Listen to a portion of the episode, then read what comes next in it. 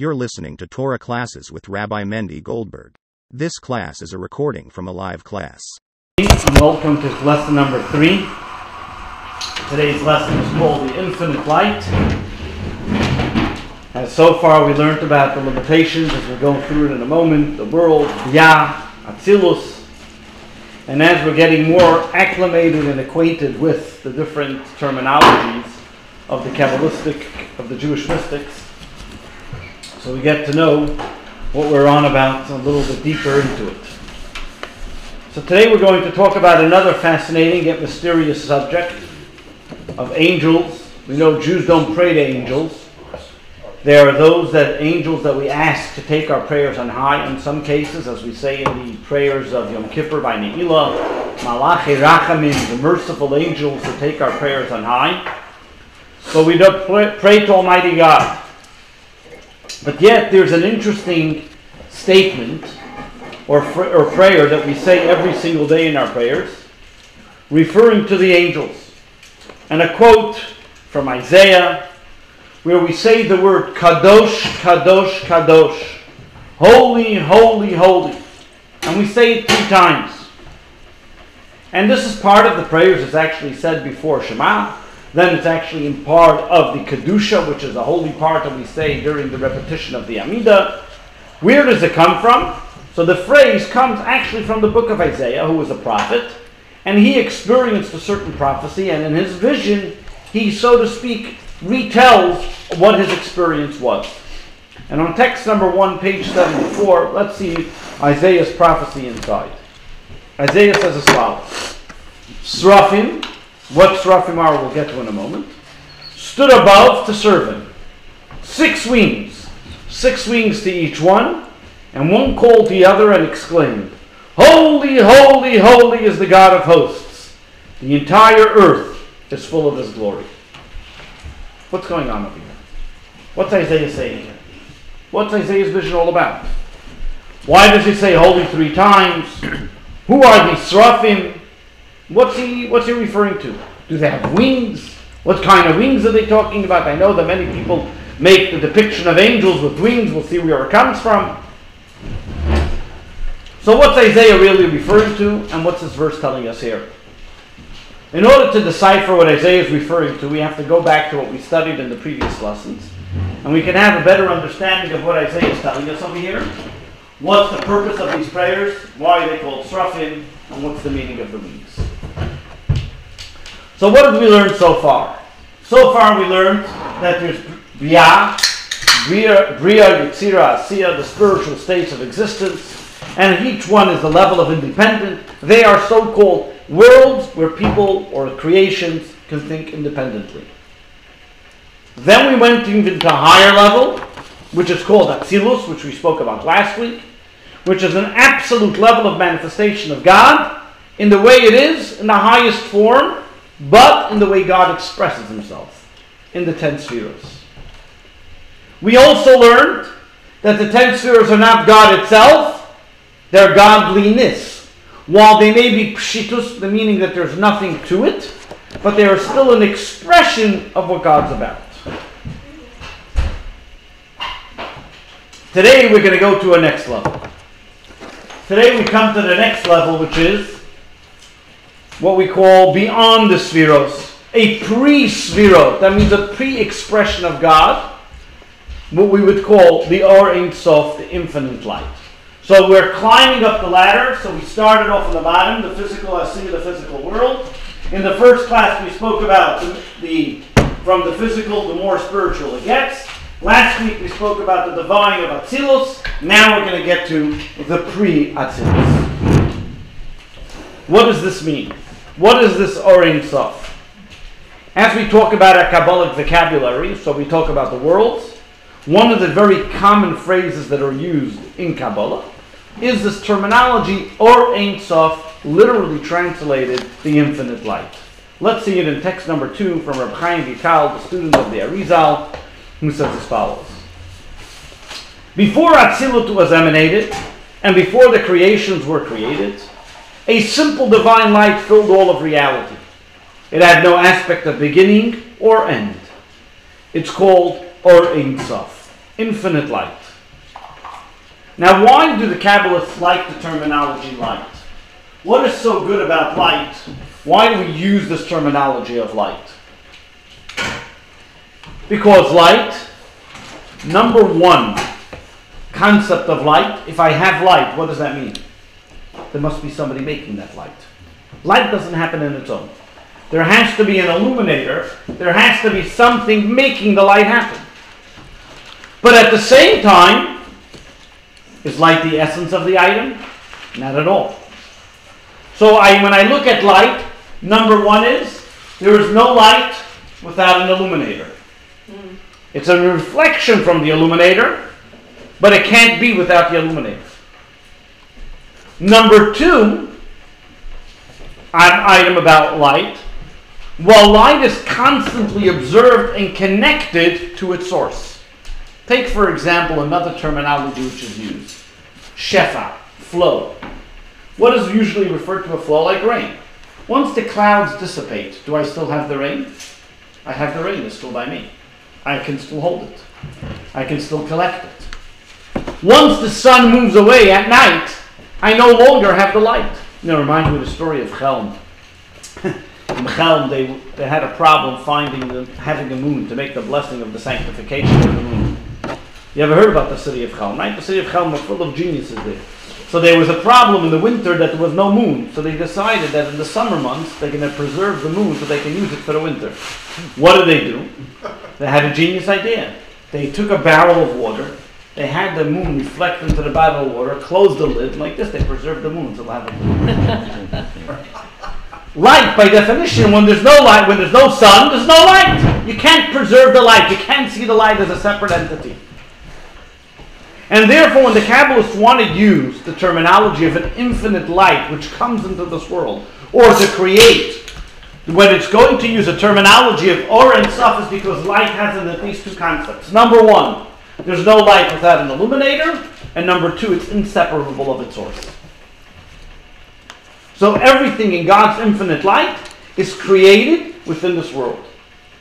Another common term that I'm sure you've heard before that we've used in different ways is something called Sovev Kalam. This is over here, if you look in another quote from the Zohar, the Zohar uses this terminology many times, and the Zohar says as follows. There are two ways how God corresponds with this world, how the infinite light comes into the world. Number one, He encompasses all worlds, and number two, He fills all worlds. Mm-hmm. What's the difference between filling and encompassing? And the Zohar and the Kabbalistic explanations explain that the difference between Memalik Kalalman, which means filling all worlds, and Sovav Kalalman, encompassing the worlds, is take, for example, what we discussed the past two weeks. The creations of Bria, Yitzira, Asiya. The very fact that every world has a limited, or if you want to call it, or has a certain dynamic, has a certain way of expressing itself. That's God's infinite life filling each world with what it needs. Encompassing each world will tell us even more so.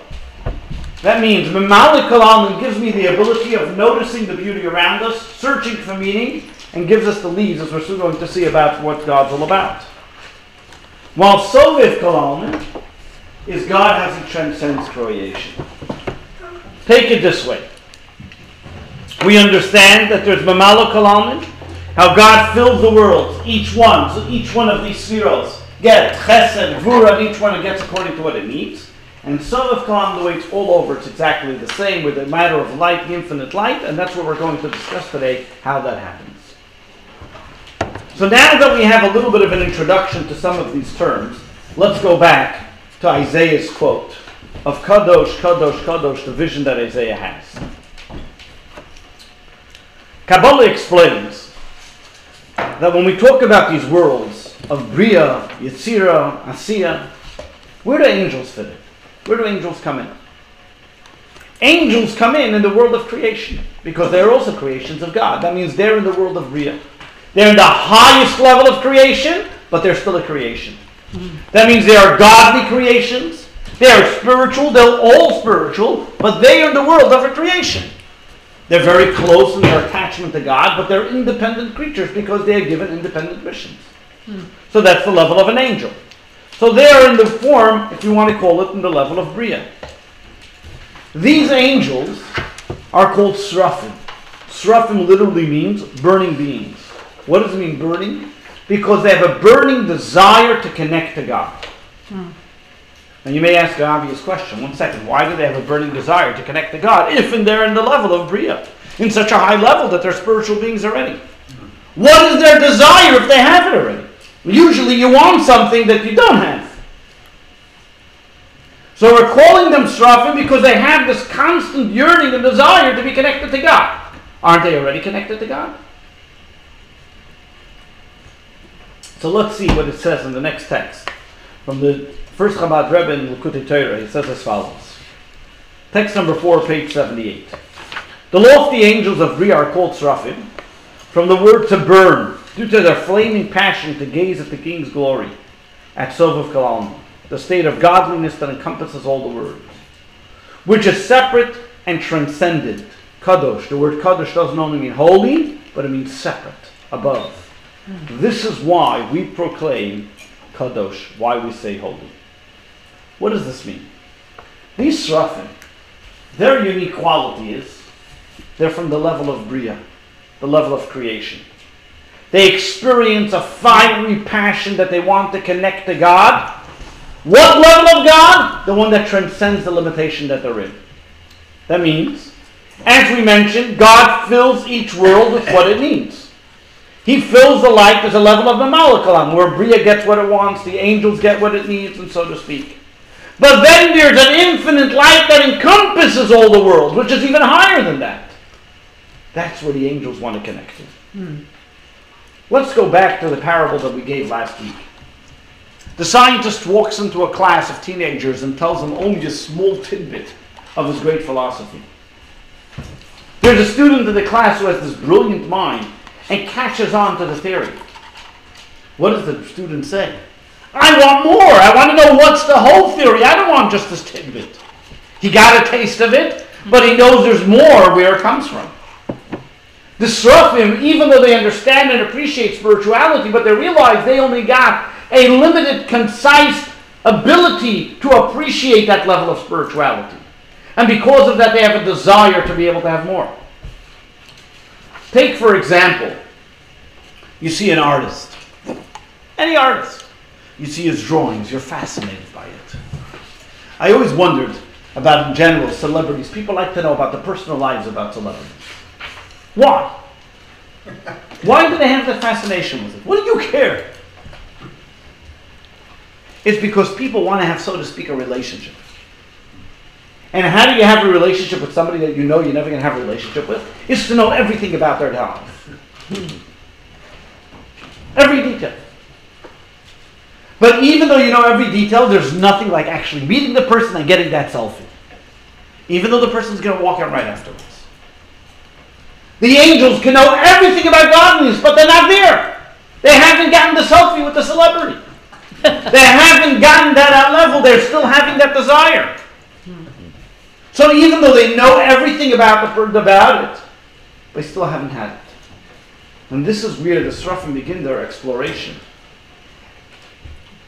of God as the creator and the emanator, and they soon realize that with their level of interaction is only secondary. Because the highest level is in Atzilus, or even in Or Ein Sof, in the infinite light. And therefore they're not satisfied the way they relate to God in a level of Bria. They want to have that level of Sovev Kalam in the infinite light in the way it encompasses all the worlds. This is the reason. As we use the terminology wings, what does wings tell us? So, the fourth Chabad Rebbe says as follows. Text number five. The Seraphim say Kadosh because they comprehend God's transcendence. That's why they have six wings. They are in constant state of rising upward. That's the reason, if you notice, when we say it during the Amida, when we say the word Kadosh, it's customary that we lift ourselves. We lift our front toes three times while saying it.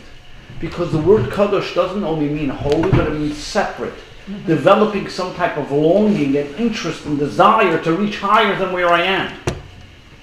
This is what the angels want. They have those wings because they're not satisfied. What's the concept of wings? I don't just want to walk, I want to soar to a higher place, not just stay where I am stagnant. Not necessarily can the angels do it, but that's their desire. The so too when the Jew says the prophecy that Isaiah was experiencing. What he's doing is, so to speak, trying to bring into reality the desire to be able to reach higher. What does this tell us? Now that we appreciate what the history of this passage is, we can understand why we say it also in our daily prayer. What do I care about the angel's desires? Why do I have to mention in my prayer before I say Shema or during the Amidah about what the angels do? It's because it has something to do with in our daily life. Because most of us, how's our relationship with God? Why do we want to have a relationship with God?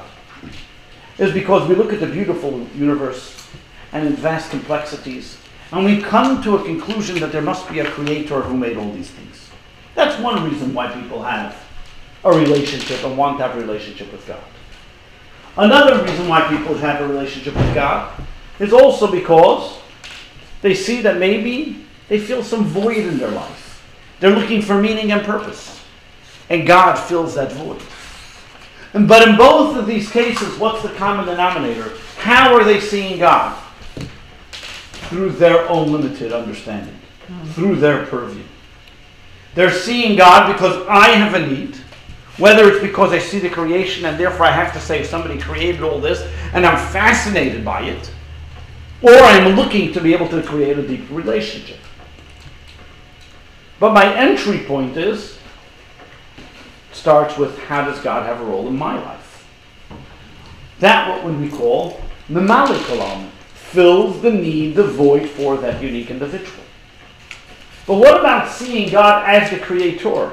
What about seeing God even a higher level? Appreciating God for what He is. God not necessarily because He relates to me, but because He's beyond me, beyond my intelligence, beyond my logic, beyond a level which necessarily fills the need. That's already Sovev Kalam. This is what we talk about when we talk about praying. When we pray, what are we doing? I'm not only talking about a void that I need. Three times a day, I have the Amida. that's where we say the Kedusha. We put our feet together and we speak to God. Not because of what I need, but because of who God is. That's the level of Sovev, an all encompassing God. Mm-hmm. And therefore, I can ask all types of things. I can mention all types of things. I can aspire to be the highest level because it's not necessarily what I need, but it's because I identify God, because God is the great the creator of the universe. Because He is the infinite light, because He's the all encompassing God, the one beyond logic. And it makes us consciously aware that there's an infinite light, there's a godly spirit within every single part of creation. The one I understand and the one I even don't understand. Think about it in a relationship between a husband and wife. We can do things in a marriage because, okay, I get a perk because of it. There's a benefit because of it. But that's not what a relationship's all about. A relationship is not only where we see benefit, but because there's a benefit in the actual relationship of being together with that person. Hmm. The relationship that we have with God and our souls want with God, and that's why the soul has this constant desire to climb higher, and the soul is even greater than an angel because the soul can actually get higher. While the soul can extend and reach to higher, greater heights, and therefore the relationship implies to a level where God wants to and accepts everything about us, and similarly, as long as we make that effort to, so to speak, see God the way He is, not for what He gives us, but for the way God is in His essence, then we can have that level of relationship. What's the first step? How do you have a relationship with anything or anybody? It's to study, study about that, to learn about it. So when we learn about Or Sof, to know that even such an infinite light exists beyond the level of relationship, beyond the level of sphirot, beyond the level of diffusion. This is what helps us create that relationship. That's precisely one of the reasons why we study about these Kabbalistic ideas and these mystical sphirot, is to enhance that relationship, one beyond logic with God. Another additional feature of the point that we have with having this relationship to God's infinity, if you look in text on page 80, there's the 13 attributes of mercy. We're not going to go through it, but the 13 attributes of mercy, just to give you a little history of how it came about. After the great debacle of the sin of the golden calf, the Jewish people were in an ultimate low. Just 40 days prior, God gave them the commandment. They could barely hold on to it for a month and 10, and 10 days. And all of a sudden, they're already sitting with the golden calf. Moshe has to beg of Almighty God to accept the mercy, of, to accept the repentance of the Jewish people. and God at first doesn't acknowledge it and doesn't want it until he invokes the 13 attributes of mercy. These 13 attributes of mercy was given to Moses on Mount Sinai as an opportunity or as an ability that to be able to reach God on a level, so to speak, beyond any type of capacity, meaning in the way God is in the infinite light. Because the way God had a relationship with the Jewish people that he was upset about and why he wanted to get rid of them and what the sin of the golden calf is, memalikalam, filling a void. That means in a certain level, I made a law, you broke the law. But the way God is in the all-encompassing light, in the transcendent light, sins don't matter there. And therefore, when invoking these certain attributes of mercy, and you can see there's a different concept of it, this reaches a level which is the transcendent light. And that's why the 13 attributes of mercy, if you notice on Yom Kippur, are mentioned many times because, again, it's invoking that level of mercy that we have through the 13 attributes of mercy. Talking about things that are mentioned in the prayer and especially in the Amida, there's another prayer that we sing in the Amida. And actually, the last part of the Amida, a very famous song, I'm sure you all know this verse, a very, very famous line in our liturgy, which is Osa Shalom Bimremov, Yasa Shalom, probably very appropriate for today's day and age as well. The one who makes peace in heaven should make peace amongst us as well. The first three words of that verse, of that prayer, is from the book of Job, just for the record. Hmm. The rest of it is part of the prayers. But just look at the words for a moment. He who makes peace in heavens. Why, is there fights in heavens? God not, God, God not getting along with somebody? What's happening there? What does it mean, he who makes peace in heavens? What other issues, what's going on over there that he has to make peace? That because of that, we're saying the one who makes peace in heaven should make peace down here. So as we learned, there are different sefirot. And if you look by the Sfirot, there are 32 connections. If you look at a picture of the Sfirot that you have, you'll see connecting each one of these Sfirot, there are 22, I'm sorry, 22 different connections. 22 symbolic of the 22 letters of the alphabet, but there are 22 letters of connections that you have. That means even though all these Sfirot are separate, chan- separate channels, and therefore and they all run on different lines, and as we're soon going to talk about the center, the middle, and the, or talk about the middle line, like you have Keter, Da, Tiferet, Yisod, and then you have different ones. But at some point, they also interact with one another. And in Kabbalah, this is called hiskalalus, incorporation, mm-hmm. intermingling. That they're able to get along, so to speak, synthesize with one another. Where does this happen? and especially it shouldn't have been taken for granted because even in Atzilus, where we talk about different sefirot, each one is independent. Each attribute, each idea is something unique. And the very fact that each one has its uniqueness, but it's able to, so to speak, crisscross with another. Why is that? And over here, Rabbi Schneur Zalman gives an interesting analogy. And I'll you the analogy outside, which is as follows. Imagine you have ministers in front of the king. Each one has another job. One guy is a defense minister. The other guy is the interior minister. The other person, each one has their job. And each one has his job with his executives and his assistants and everything else. Not only does each one have his job, but sometimes the jobs that they have can be not necessarily working with the other person properly that there's a certain animosity towards that person. Maybe there's more money going to defense that should be going to interior, or going to uh, finance that should be going to uh, agriculture, whatever it may be. But when they, all those ministers come in front of the king, what's their sole purpose? Their sole purpose is to serve what the king wants. Their actual portfolio of what they have no longer exists. Doesn't make a difference. Standing in front of the king, you can be defense, agriculture, it doesn't matter. You are a minister of the king. You serve the king's items. You're here for His Majesty. The same thing the Alter Rebbe explains when we talk about the Sfirot. Each Sfira embraces its own definition. Chesed is completely generous. Gevurah is the opposite. But when they stand in front of the king the way they are, in the level of Ein Sof, in the infinite light, it transcends any type of level that you may have, any type of attitude or attribute or special significance that you have. Because in front of the throne, they're all the same. And that's why they have a collaboration. Why does the ultimately does the agriculture and the defense and the interior have to work together? Why can they keep on fighting with each other? Because they have all one goal in mind. That one goal transcends any of their differences. That makes an inclusion. The moment there's a type of somebody wants to make a coup or somebody doesn't work together, then you're not fulfilling the purpose. Then there's no reason for you to be a minister. You're not doing your job. Even though I have a completely different avenue, a way of looking at it, but ultimately we have to do the job together. Who enables that collaboration is the concept that there's a king on top. Take it even a step further. The very fact that there's a certain level within the king, if you look at the king itself, in the king, do you see a minister of agriculture? Do you see a minister of defense, a minister of whatever it may be? In the king itself, you don't see it.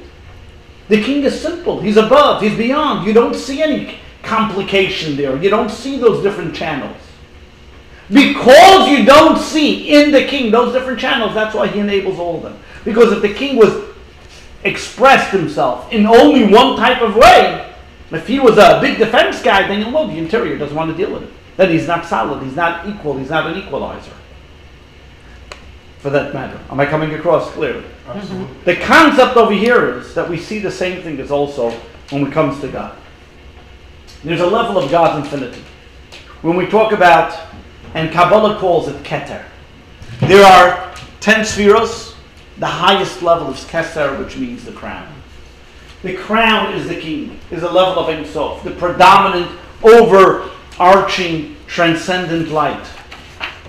Which in that level, it's all inclusive. And for that reason, you will notice that there are many times in the Kabbalistic graphs, when you look at the 10 spheros, in some of them, Kesser is included in one of the 10 spheres, but in many of them, it's the one right on top. But where is it? It's in the center line. in that center line, where you see Kesser, the level of Ein Sof, that's where you have that transcendent light. The Kabbalists explain, as you go down the line, you have a level of Tiferes, which is harmony. What is the literal translation of Tiferes, which means beauty? Hmm. Like we explained, we have chesed, which may be an extreme generosity. You have gvur, which is an extreme discipline. But then you have the beautiful harmony, is the synthesis of the two coming together. How did they come together? Because it's in the same line of Kesser. The king has that ability to take all the extremes, all the different particles, and bring it into this beautiful canvas to adjudicate and to be able to bring about what needs to be done. For that reason, Kesser is a synonym of or Ein Sof of the infinite light. Because in reality, what is it doing? It's reflecting into the spheros that transcendent light. From Keser, it, it flows into Tiferes, into the beauty. That the only way Tiferes has that ability to bring the two extremes together because it's in the line of Keser. And it has that power of collaboration of bringing the two together. So while there may be many different factions, of attributes of God's way of filling this world, there are also syntheses of bringing them together. So when we talk about back to what we started before, Shalom what's the peace that God has to make above? Is the two different factions of whether it's an enormity of generosity, an enormity of discipline, bringing them together under the crown of Keser, the crown brings them together in front of the king. All of these are able to intermingle. This dynamic plays out in our lives in the institution of marriage as well. If you look about marriage, has two dimensions. Marriage has the concept of there's a physical bond, there's an observable body base that they're able to do two people coming together, husband and wife, with different types of attitudes, different types of backgrounds, whatever it may be. And then there's also an unobservable the soul bond between the two of them. If two, what happens if two people, their souls are rooted in two different spheres? One comes from a chesed, one comes from a gvura, whatever it may be. How do they merge together? How do they come as two soulmates? I can understand that two people can get along, right?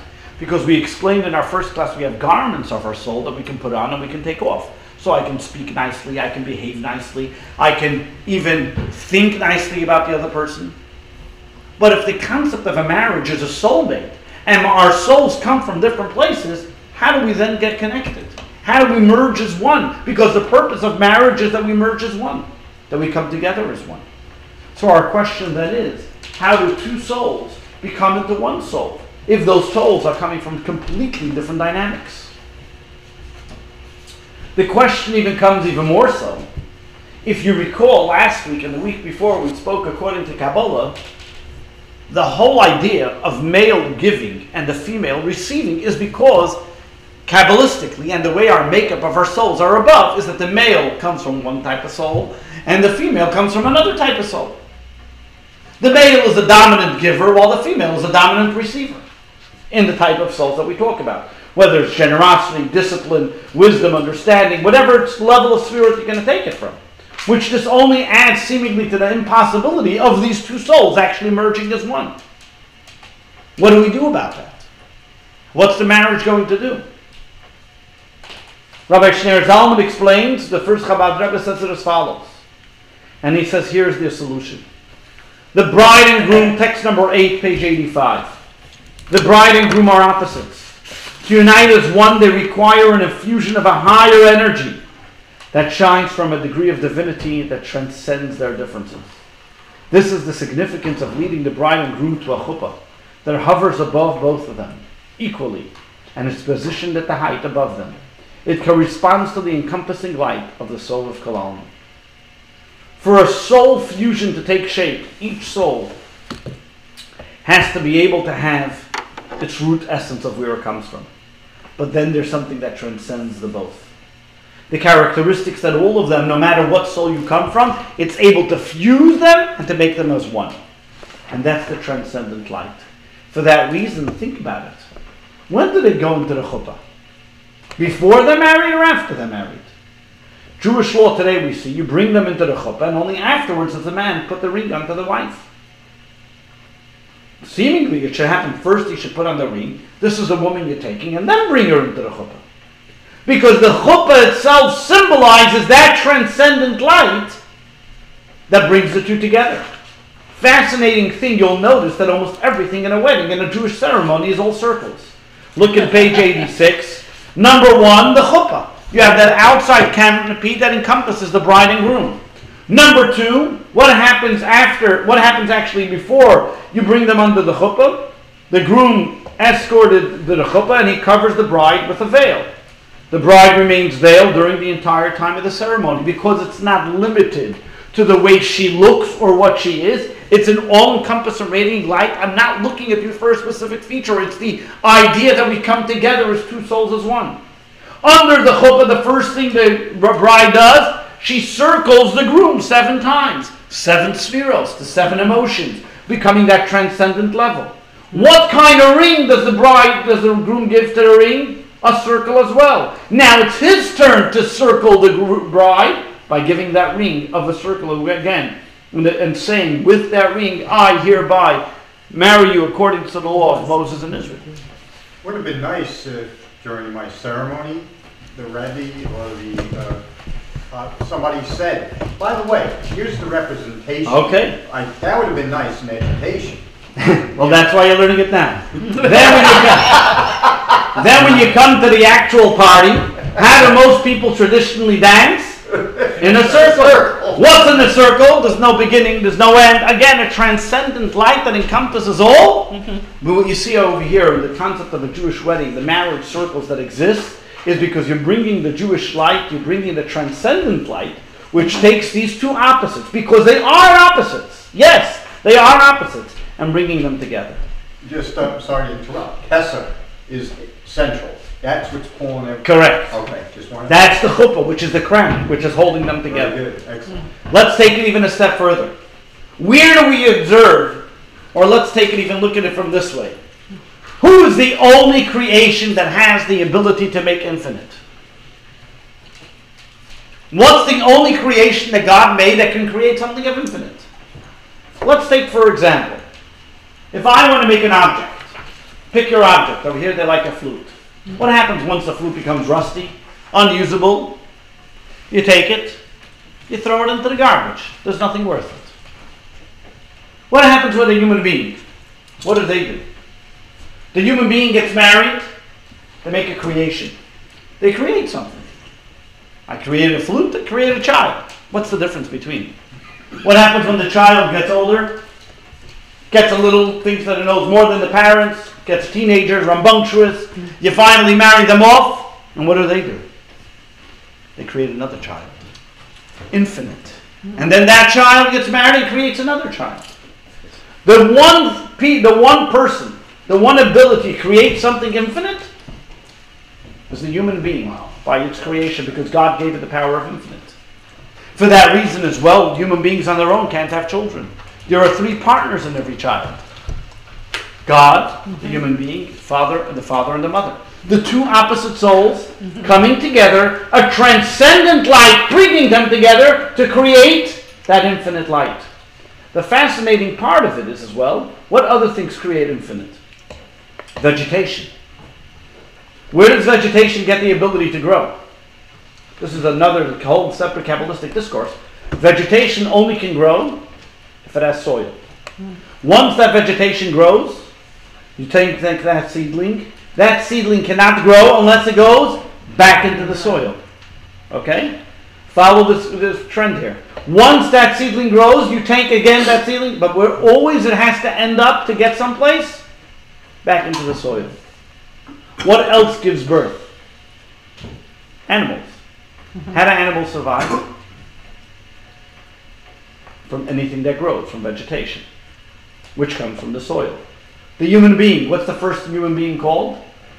Adam. What is he called? From soil. Mm. Soil, in level of, if you want to call of the of the food of the levels of creations, looks like the lowest inanimate object, but within it is the greatest powers. The lower something is seemingly has the highest qualification of the infinite light, which is all encompassing. It looks like on the outside, on the observable part of it, doesn't look that great. What is soil? but if you look a little deeper, the power of infinite mm. is within the soil. That's a whole separate subject. We won't get into today. Now, now that I know this, this whole methodology, what happens when there's a conflict in a marriage? What happens when there's a conflict or in a case where there's a, something where there's somebody not getting along? Why are they not getting along? It's because usually different personalities, different expressions of their garments of their soul. But what happens when we embrace our differences? When we recognize that there's something greater, allow your conscious mind to see that there's something transcendent, something, there's a broader picture. It's not just about my feelings, of my expressions of the garments of my soul. I go into the deeper conscious of where my soul is essentially from, that there is a bond, there's a connection.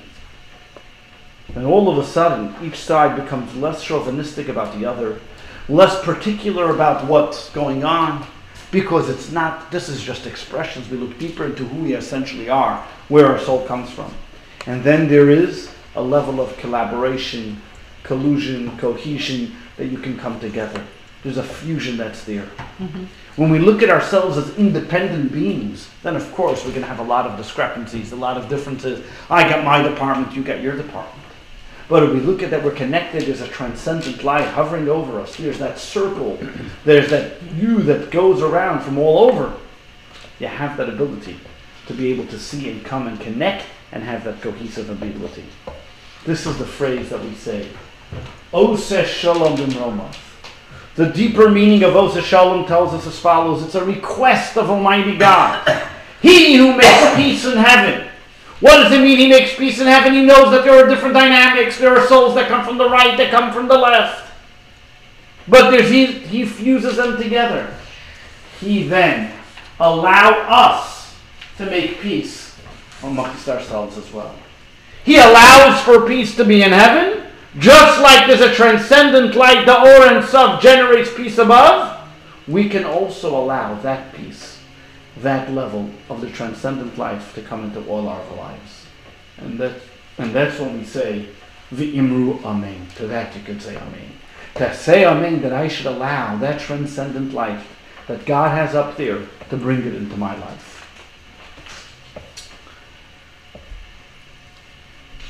So now that we learned about the transcendent light, how it works up there, it's now time that we look at the mirror effect of it in our, the Sovev Kalam, the transcendent light, and how it works in the human.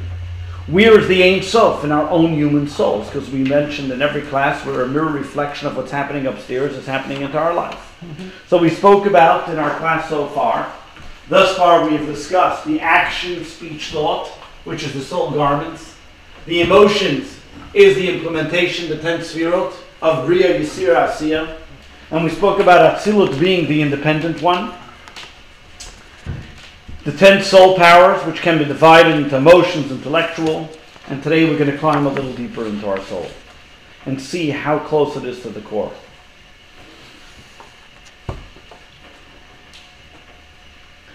If one were to tell you that there's something beyond intellect, you say, what? What do you mean it's beyond intellect?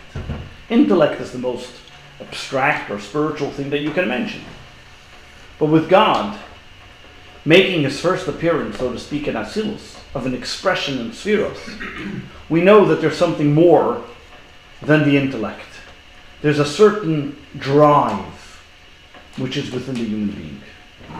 What's that drive within the human being? God emanates a transcendent light to the level of Atzilus, which gives us the ten Sfirot, which give us then Bria, Yetzirah, See until we actually come to this physical world. But where does that all start from? Where is that in the human being? Where is that in the soul of the individual? What gives it the power to have the koiches, the power of the nefesh? Rabbi Schneur Zalman says as follows, text number 9, page 88. The soul itself is simple undefined light that transcends the division of intellect and emotion. That means within the soul, it's beyond intellect and beyond emotion. Where is that? How does that happen in the human soul? Where in human life do you have something that's beyond intellect and beyond emotion? Is that what human beings are all about? Our emotions and our intellect, and we split them up. Some control others better, than for worse. But Hasidism explains that there's a deeper dimension in the soul, which is called ratzon, desire, the drive, the will. And the fascinating part about it is, in Hebrew, as we know, every word, you know, they're all interchangeable. The Hebrew word for desire, for will, is ratzon. When you will and desire. Tzinor, which means a conduit, a pipe made up of the same letters, Wow. just backwards. Hmm. Which means the idea that the human being has the ability to convey and express itself, whether through intellect, whether through emotion, has to come from a drive. There has to be a desire. Your wanting to do something is your pipeline for ultimately doing it. Let's see it inside. Text number 10. The Hebrew letters, page 89. The Hebrew letters that spell Ratzon, desire, also spell Tzinor, pipeline. Just as a pipeline employed to channel something, so does the human will channel the soul towards a particular matter. Let's take it a step deeper. And over here, the fifth Chabad Rebbe, I'm sorry, the second Chabad Rebbe is going to explain there are two types of desires. Because you can say, what, desire to eat chocolate cake? How does that drive me to do anything other than eat chocolate cake? And over here he's going to say there's two types of drives, desires that a person has. And as we're going to go on, we'll see how they're interrelated with one another. Text number 11, page 91. From the words of the second Chabad Rebbe, Reb. One type of human desire is a referred to as a born desire, because it is brought into being at a particular time. It is also referred to as a lower desire, because its position is beneath that of the intellect. Such a desire takes shape only after we strongly contemplate on a particular matter. Without this, we will not experience my desire towards that matter. By contrast, when we think deeply about it, whether it's a specific food, or item, or clothing, financial issue, lucrative business deal, then a desire for that thing is born with us. This type of desire is also called a nida, an emotion, which means measured or limited. For a desire born from intellectual knowledge and contemplation, a measured desire limited to the specific rationalization created by it. Consequently, when the logic basis for that desire ceases to become irrelevant, the desire towards that matter will simply dissipate.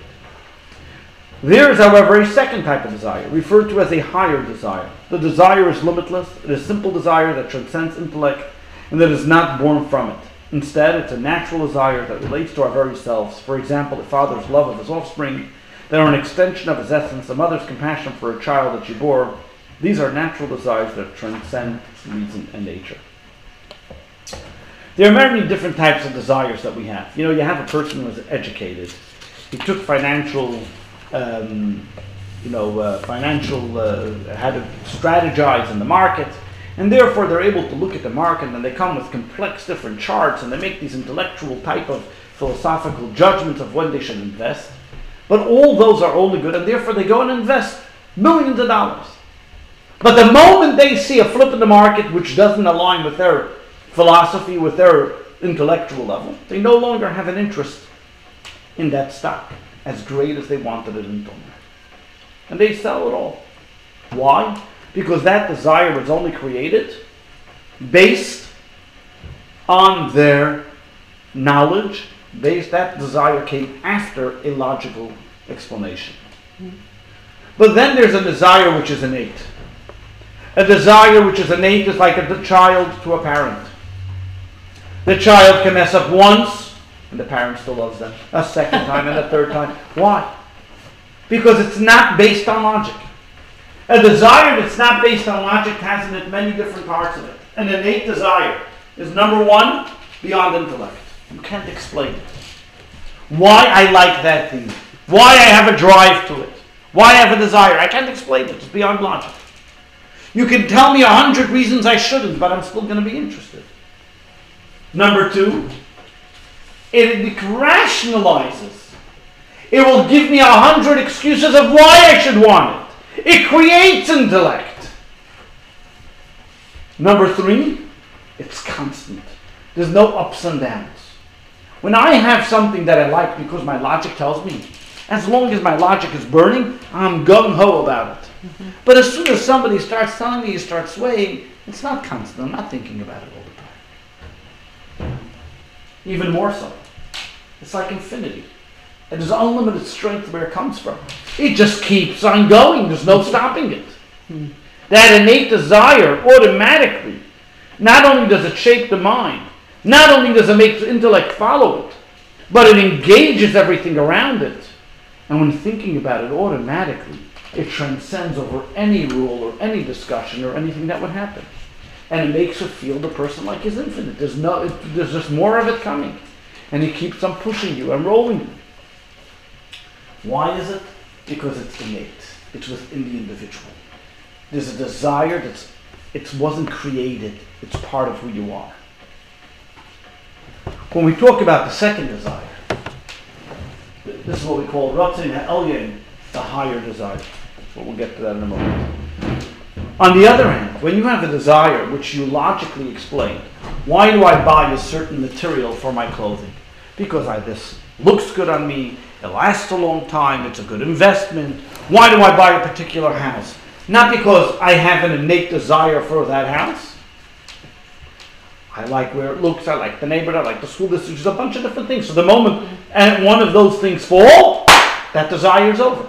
Mm. And because of that, it's always subject to change. The moment I get new information, it's subject to change. But it's still called a desire. Why is it still called a desire?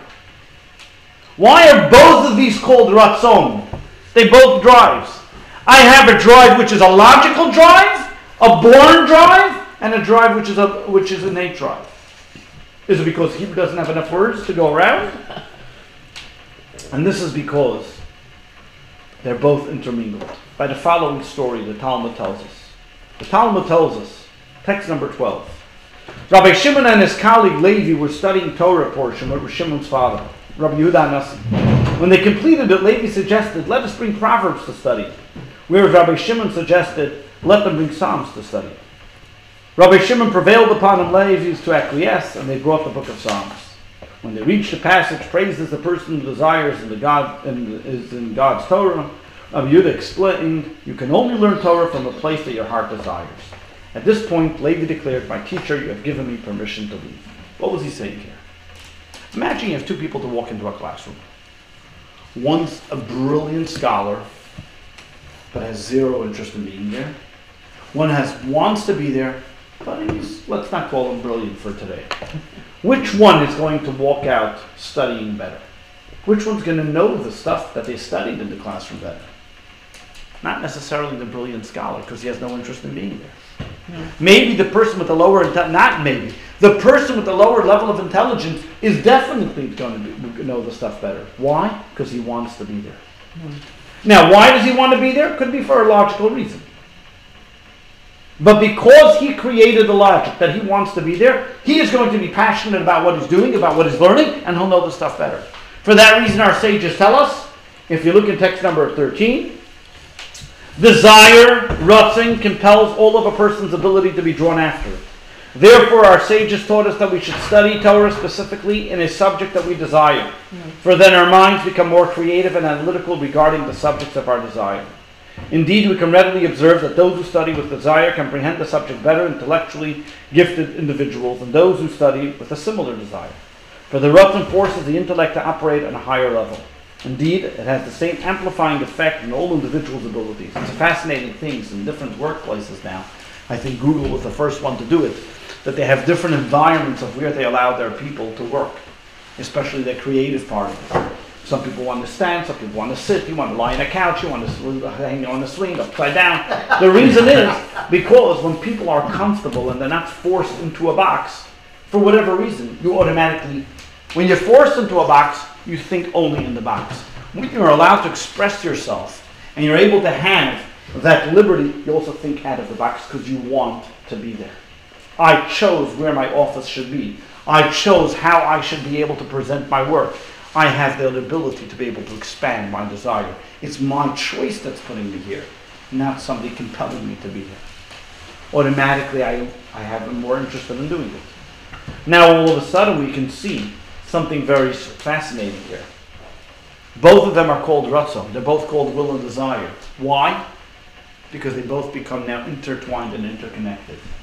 The desire drives the logic. Remember? That was the first way. I have an innate desire to do something, therefore I'm going to make a logic that should have it. But at the same time, there's also ratzon atachtoin. I have the logic. I make up this big financial advisor. Therefore, I have the desire to invest in that market. But what happens? Oops. The desire drives the logic, but I end up in the same place. Because they're interrelated. It awakens and inspires a desire. That means my innate desire inspires my lower desire to be able to activate and therefore create that logic. So let's see this. Oops, one second, just a moment. This is what's called Ratzoi HaNefesh, the soul's desire. There's A, a desire flowing from the soul's innate nature, and B, a desire generated by the contemplation. They're both two different types of desire. There's Ratzoi, there's a will. I have a drive. There's an innate drive that I love my child, and therefore, what am I going to do? I'm going to find every possible way to express that love and what they need. I'm going to create a logic, what's it? But at the same time, I logically think of ways that I can also do things to express my love to my child. It goes both ways. Or even the other way. I like a certain type of thing. I do a certain type of thing because innately I like it, so I created the logic for it. That's because innately that's what I really want. You have the what we call, some people want to call it an instinct to something for it. But what we take from here goes even a step further.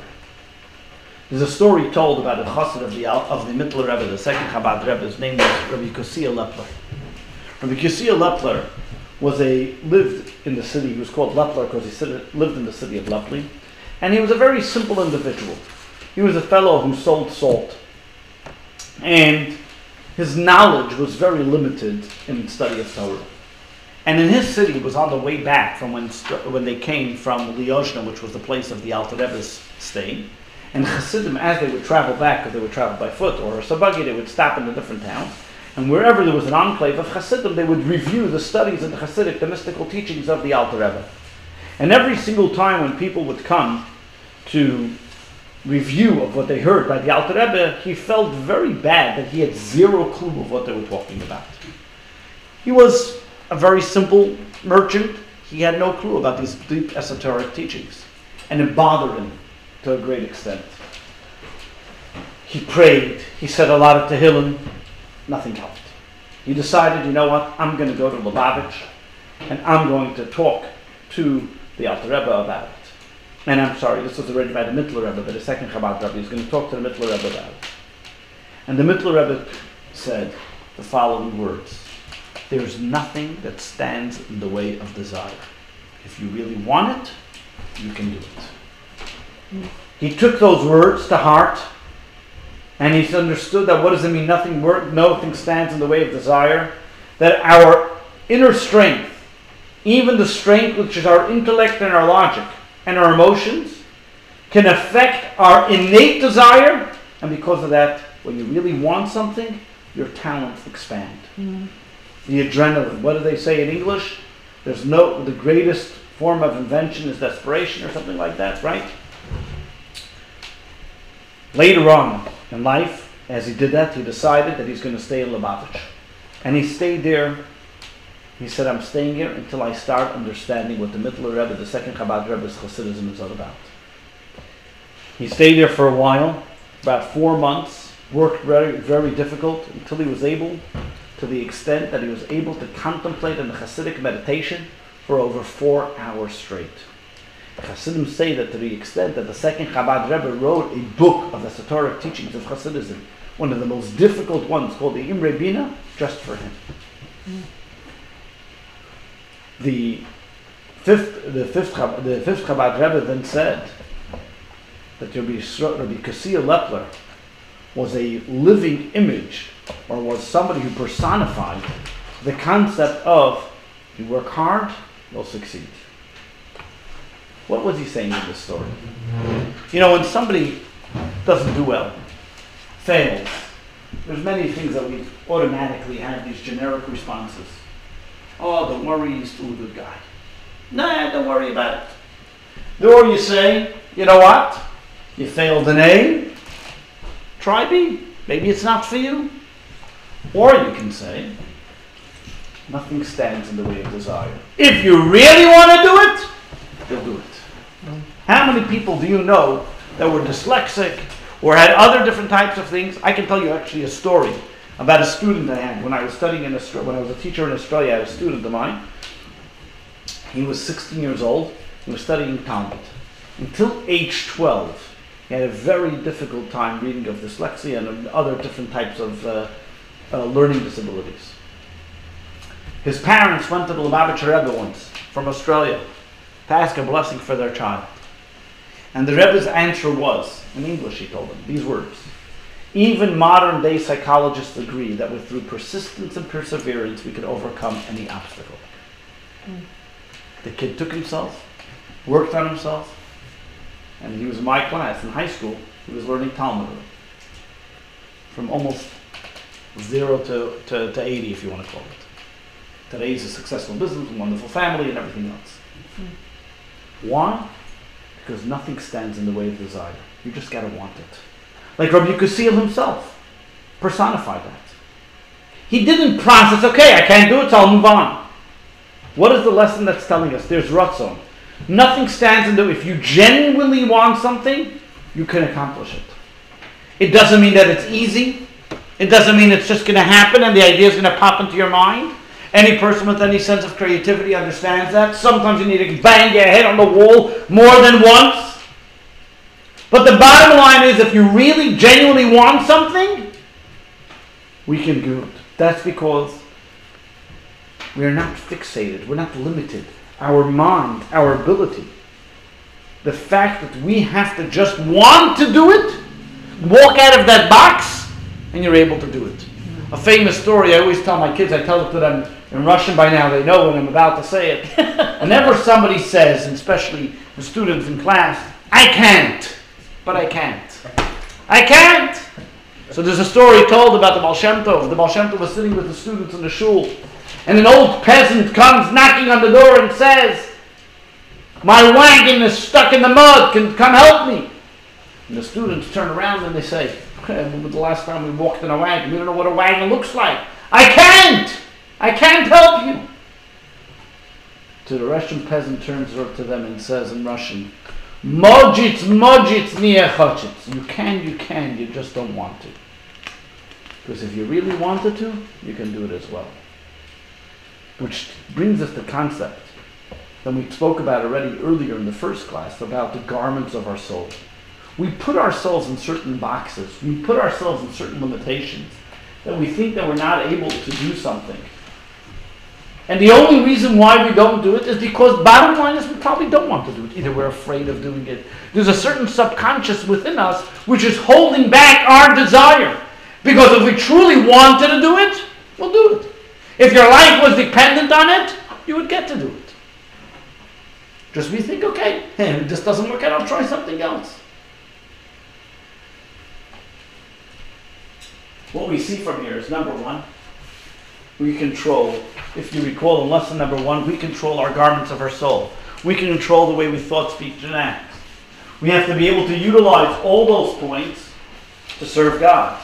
And today we see that we can even reach that desire, we can reach that level, that we can even go beyond our greatest imagination just by knowing that we have, just we have to have that desire and want to do it. How do we get to that? So let's go, but let's let's look quickly and understand what if these ideas are interesting, they're attractive, but I don't want. What if I don't have that desire? I don't have that urge. You wake up in the morning and you just want to turn over on the other side. What if I don't have the desire? So it's all good until now I'm saying I have the desire. But what if I don't have the desire? What if I don't have that drive, that excitement?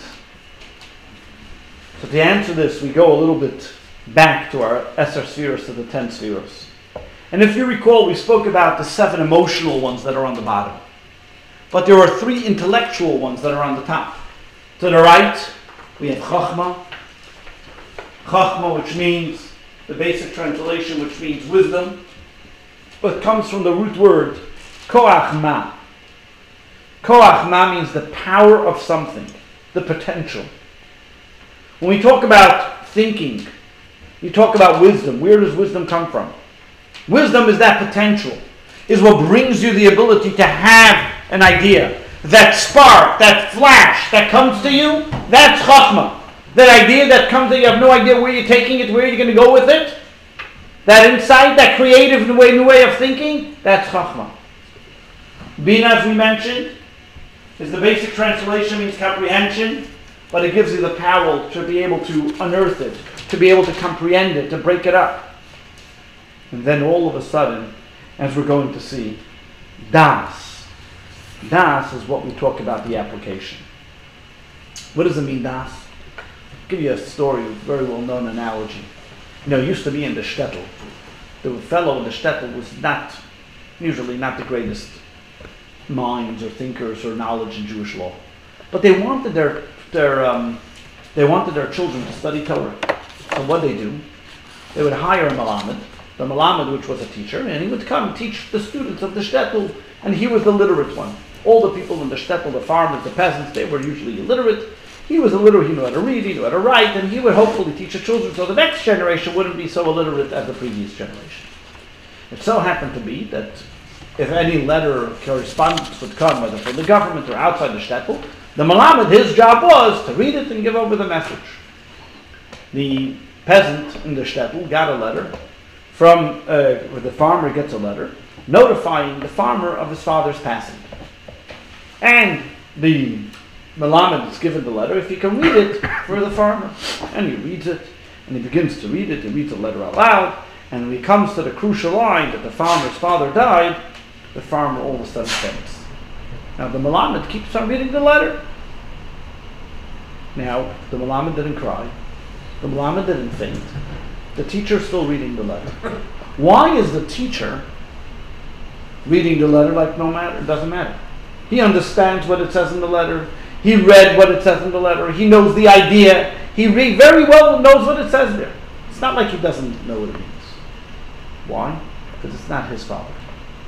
It doesn't apply to him. It doesn't make a difference to him. They say a story. They used to say about a rabbi who was teaching his students uh, everything in life you have to thank God whether it's good or bad. And even on the bad, you have to dance as if it's the good because that's what it says in the Mishnah, in the last chapter of, uh, of uh, Brachas, that you have to thank God for the good and the bad equally. So students always used to remember, this teacher says, you have to dance no matter what happened, no matter how bad the news is. One day, the teacher, who was invested in a very big business deal, the deal fell through and all of his property was gone. The students had to break the news to the teacher. They're worried, but you know the teacher always studies and he says, no matter what the news is, you gotta dance. So they come over to the teacher and they ask him, what happens if a person loses their parent? He says, oh, of course, you have to be there, you have to be happy. What about if they lose all their possessions, nothing left, everything destroyed? What do you have to do? He says, you have to dance, thank Hashem. They tell him to start dancing. What's the difference? What happened? Why all of a sudden, all of a sudden the teacher fades? What happens? Because now it's me. Now it applies to me. When it makes it applicable, when you become the person, when you become the story, it's you all of a sudden has a whole different meaning. When you apply it, when it impacts you, that's when it makes a difference. This is what Das is all about. The basic translation of Das means knowledge. But what das really means is application. And das means connection. As we see that when Adam and Eve got married, when they had a relationship, God says, the Torah in the book of Genesis tells us in chapter 4, and Adam knew Eve. What do you mean he knew Eve? He had a relationship. He was applicable to her. They had cleaved to one another. They had a child. That's what's called knowing, the connection. You can know an idea. I can know many different ideas. The guy lives in outer space. It has nothing to do with me. It's all wonderful. But when does it hit home? When it means when it's applicable to you. You see it all the time. You read the news. You look about, okay, it's in Timbuktu. Who cares? It doesn't matter to me. But all of a sudden, it's on your front step. It makes a difference. If your taxes are going to go up, or whatever it may be. Or if it's your brother, your sister got all of a sudden, no, no, no, no, this is not, this is not happening. In theory, yeah, they should do all the other things, but when if I'm the one that has to go fight, that's a different story. And that's when you make a real reckoning. Let's see in text 16a, page 101. Das consists of a familiar connection that triggers desire. Thus, the Torah uses the term das to depict the bond, as in the verse that says, Adam knew Eve. What the Torah is telling us over here, what I can learn about a subject. I can know the subject really well. But once I personalize that information, when I personalize and it makes a difference to me, it's not only a foreign subject, all of a sudden, I then have a desire to make a change. Mm. Think about it. In a country where, I'll just take an extreme case, where there's a draft. Are they more pro war or less war? Less. Less. Why? Because they know if there's a draft, I got to go. It's my child on the line. But at the same time, if the war is for the safety of their country, that means that their country's on the line. It's either we're here or we're not here. Even if there's a draft, I have an innate desire to protect my country, to protect my home. Even if it means putting myself in danger. What gives the ability to our soldier to be able to go on the front lines and say, I'm going to protect the home front. I'm going to go out in war, put my life in danger because it makes a difference to me. It's real to me. If I don't do it today, there's nothing left. There'll be nothing for my children. There'll be nothing for whatever it may be.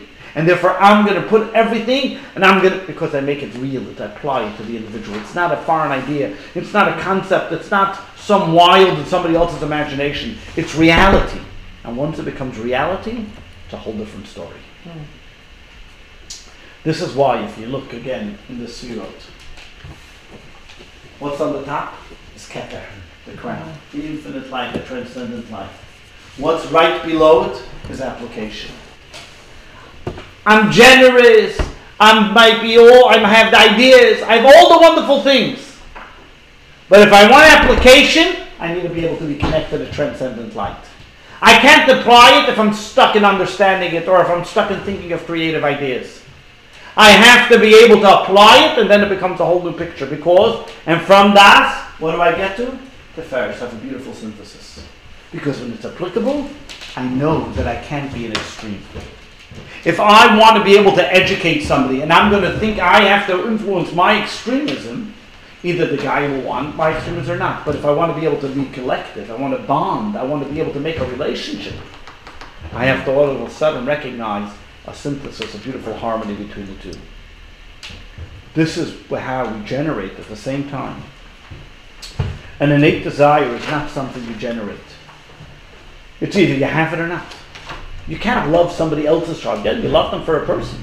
But your child you love differently than another child. And that's because the soul's innate desire, as we talked about, has an innate desire to love God. The soul has an innate desire to be connected with God. As we say, Ner Hashem, the candle of God is the soul of a human being. Just like a candle wants to be connected above to the fire that's there, so too every single human soul wants to be connected to God. Every single one of us has an innate desire to be connected and have a relationship with God. And therefore, as we mentioned before, whether sometimes it comes through looking at God's greatness and glory, or sometimes it comes because I feel a void in my heart. But at the end of the day, there's an innate desire, as the Alter Rebbe says, text number 16b. The lower form of desire, which is inferior to the higher, innate desire, can nonetheless trigger the revelation of the higher desire. Both are linked with one another. How do you then do it? And here's the connection. There's an unbelievable video that was going around a guy that was going to the, a very secular Jew, that was going to the rave concert that where all the everybody got killed. He was like a day before singing this passage to Hayrahi that his soul was pure. He was ultimately unfortunately killed. But you see a Jew, completely secular. And what was he singing? That his soul was pure. Every single Jew, the innate desire of recognizing that our soul is pure how then do we create that desire? How do we generate a desire with logic? So the first step is you have to know that your soul, soul is pure. Contemplating in God and recognizing that your soul is pure. So you can say, that's wonderful. My soul is pure. But what does that have to do with me? Personalize it. What does that have to do? Find, make it applicable. Make it yours. And then you will trigger a desire that you should have and want something for God. Once you have that triggered desire, you will then uncover that that triggered desire that you now studied about was always there. Sometimes you study about something, you learn about something, mm-hmm. you realize that that's where I really was at the beginning. This is who I really am. I have a desire for something. Why do I have that desire? Because that's what I truly am. And ultimately, it gives you the ability to invest in the relationship that we have with Almighty God. It gives us that chance to be able to connect with that relationship.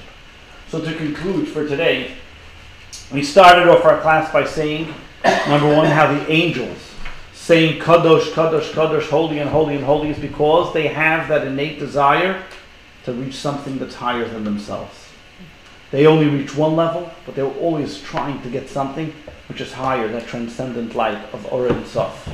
We then learned that the presence of Ein Sof allows the sefiros, because it's transcendent, allows the sefiros to intermingle, not be stuck in their column, but to actually connect with one another in beautiful harmony. And from there we come into the Or Ein Sof, how it mirrors into the image, that we too have those infinite powers to reach into that transcendent light, to be able to connect and to harmonize.